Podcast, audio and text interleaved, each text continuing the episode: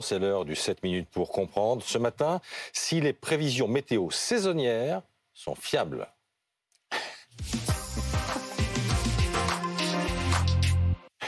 On en sourit parce qu'on a l'impression que la réponse est un peu dans la question. Et on va en parler avec euh, euh, Marc Hay, évidemment, avec Olivier Petit, directeur associé d'Inextension, Culture et Hôtellerie, cabinet de conseil spécialisé dans le tourisme. Merci d'être avec nous. Et on salue David Marguerite, le président de l'agglomération du Cotentin, qui est président aussi de l'Office du tourisme du Cotentin. D'abord, Marc, parce que donc on a ce matin huit modèles de prévision saisonnière affinés qui sont unanimes. L'été sera plus chaud que la normale en France, environ 1,5 degrés au-dessus de la moyenne saisonnière euh, sur la moitié nord, 1,5 mmh. à 2 degrés euh, au-dessus, et puis euh, davantage d'orage aussi sur le sud. D'abord, il faut que vous nous expliquiez, Marc, comment sont Comment sont établies ces, données saisonnières? Alors en réalité, euh, euh, ces, modèles euh, qui font donc eh bien ces, prévisions saisonnières, ce sont en réalité des calculs hein, qui sont générés par des ordinateurs. Donc beaucoup de calculs. On regarde aussi la température des océans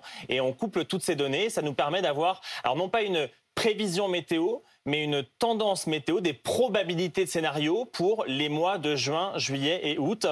Et vous l'avez dit, ce qui ressort de, cette, de ces super calculateurs, de ces modèles météo, eh bien, c'est un été plus chaud, qui serait d'ailleurs plus chaud sur le nord, parce que là, les conditions météo s'annoncent plus ensoleillées, plus sèches, plus anticycloniques, alors que des orages concerneraient plutôt la partie sud de la France, d'où des températures un peu moins chaudes euh, dans le sud du pays. Mais franchement, dire qu'il va faire un plus chaud en juillet et en août et qu'il y aura davantage d'orages, est-ce que tout ça est, bien sérieux? Parce que c'est, enfin, on enfonce des portes ouvertes, non Encore une fois, c'est vraiment une probabilité. Ça, ça permet de dresser, une, de, dresser les grandes lignes, de donner une tendance. Je dis ça, Marc, parce que par exemple, on va prendre plusieurs exemples. Le mois de mai a été atypique du point de vue des précipitations, on est d'accord. Pourquoi l'été ne le serait pas? En réalité, lorsqu'on dit que l'été euh, s'annonce euh, sans doute plus orageux, c'est bien ce que ça veut dire. C'est-à-dire que le problème avec les orages, euh, c'est que là, on, donne vraiment une grande tendance. On dit que l'été sera plus orageux, et notamment la partie sud de la France. ça ne veut pas dire que Bordeaux, Lyon et Marseille auront des précipitations nettement au-dessus de la, de la, normale pour un été. En fait, les orages sont des phénomènes très localisés. Donc, on dessine une grande tendance, une mmh. tendance orageuse. Après, je suis incapable de vous dire que dans telle ville, il va pleuvoir plus que la normale. Non, parce qu'on dit tous les jours à ceux qui nous regardent que prévoir le temps est de plus en plus euh, difficile. Mmh. On l'a bien vu pour le concert de Beyoncé, par exemple, dimanche. On avait dit ça se passerait bien. Bah non, il y a eu, il y a eu de la pluie, il y a eu des orages, le public a mmh. été, a été arrosé. Euh, donc c'est très difficile. Et là, on dit à l'horizon estival, voilà ce qui va se passer. Oui, mais euh, encore une fois, ce qui peut se passer encore une fois, la différence entre une prévision saisonnière et une, euh, tendance. et une, tendance euh, saisonnière et une prévision météo à deux ou trois jours, c'est que la prévision météo, euh, elle est relativement fiable. C'est-à-dire que je peux vous dire que dans trois jours, il fera grand soleil à Lille et 30 degrés. Par contre, dans une tendance météo, lorsqu'on dit que juin, juillet et août s'annoncent plus chaud que la normale avec une tendance orageuse, ça peut vouloir dire que la première quinzaine de juillet sera sèche et chaude et la deuxième quinzaine de juillet sera humide, orageuse et un peu moins chaude. C'est vraiment une, probabilité sur le long terme. Juste à partir de combien de jours tu passes de la prévision à la tendance Globalement, les prévisions, c'est 7 à 10 jours. C'est la limite de ce qu'on sait mmh. faire et après, on est sur de la tendance. Ce qui est certain, c'est qu'il y a une tendance lourde, Olivier Petit, c'est qu'évidemment, euh, le, temps change, la, météo euh, change, il y a des, indices de réchauffement climatique, évidemment, dans, dans, dans toutes nos régions. Est-ce que ces changements modifient le marché du tourisme? Alors, ce qu'on voit, c'est qu'il euh, y, a, différentes tendances qui sont à l'œuvre.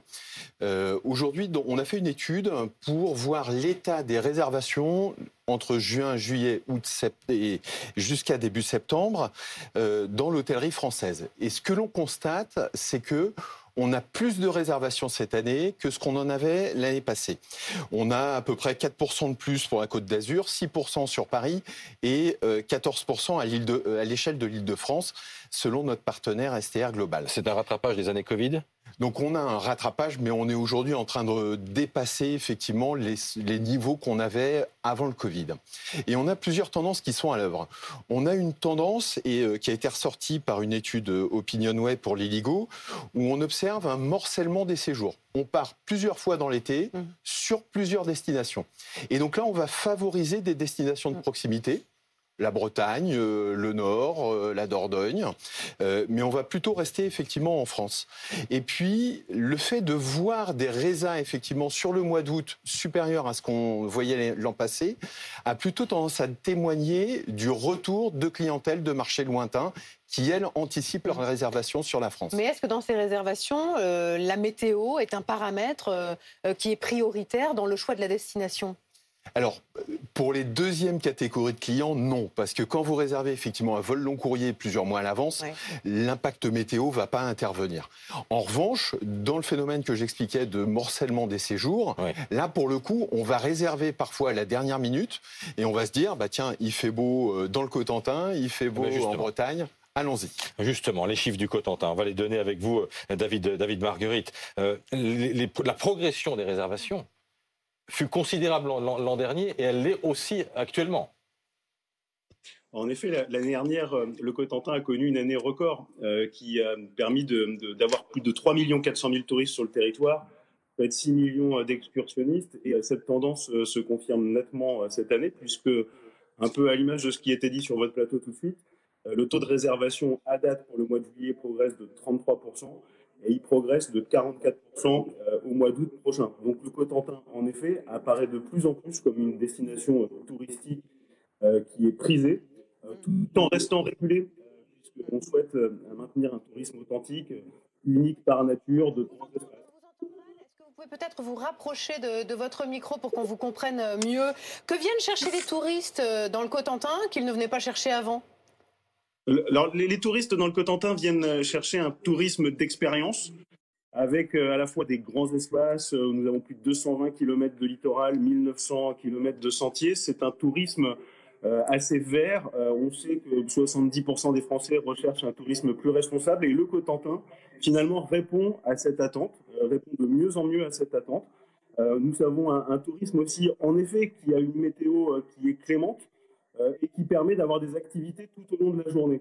Donc ce, que recherche les tourismes sur, sur notre territoire, euh, c'est vraiment à la fois les grands espaces, l'authenticité, les plages à perte de vue, un rétro-littoral qui est assez euh, extraordinaire, et puis en effet la possibilité de, pouvoir faire des choses toute la journée grâce à une météo qui, qui, qui est en effet clémente. Mais David, est-ce que la logistique suit? Parce que quand on a hmm. plus de 3 millions de visiteurs, il faut pouvoir les accueillir. Vous les accueillez comment? Oui, en effet.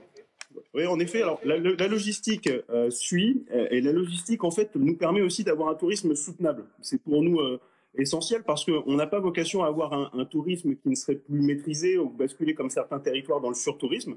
ce n'est pas le cas aujourd'hui.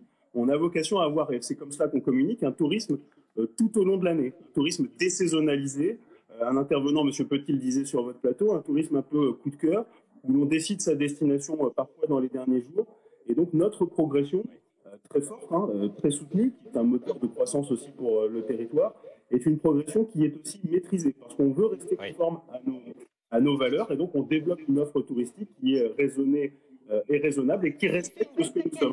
Ah, je peux vous dire qu'il sait vendre, il sait vendre, Monsieur Marguerite. Olivier Petit, est-ce qu'il y a d'ores et déjà en France des destinations qui souffrent du réchauffement climatique, des vagues de canicule, des vagues de forte chaleur et, et, et qu'on finit par fuir? Alors, je n'ai pas le sentiment qu'on en soit déjà là. En revanche, euh, dans les missions qu'on nous confie, il y a de plus en plus de missions d'adaptement au changement mmh. climatique. Les territoires et tout le littoral méditerranéen se posent la question. Les investisseurs se disent comment est-ce que je conjuge réchauffement climatique et investissement dans le développement durable. J'ai plus le droit de construire une piscine. Hein. Et quand on voit la progression de la demande, on sait aussi qu'il doit y avoir de fortes tensions sur les prix en période d'inflation. D'autant plus, les prix sont beaucoup plus élevés, j'imagine. Oui. Alors l'année dernière, ça a explosé. Cette année, ça va se confirmer. Ben voilà. Merci à tous les trois d'être venus sur le plateau de première édition. bah oui, on est pas mal finalement.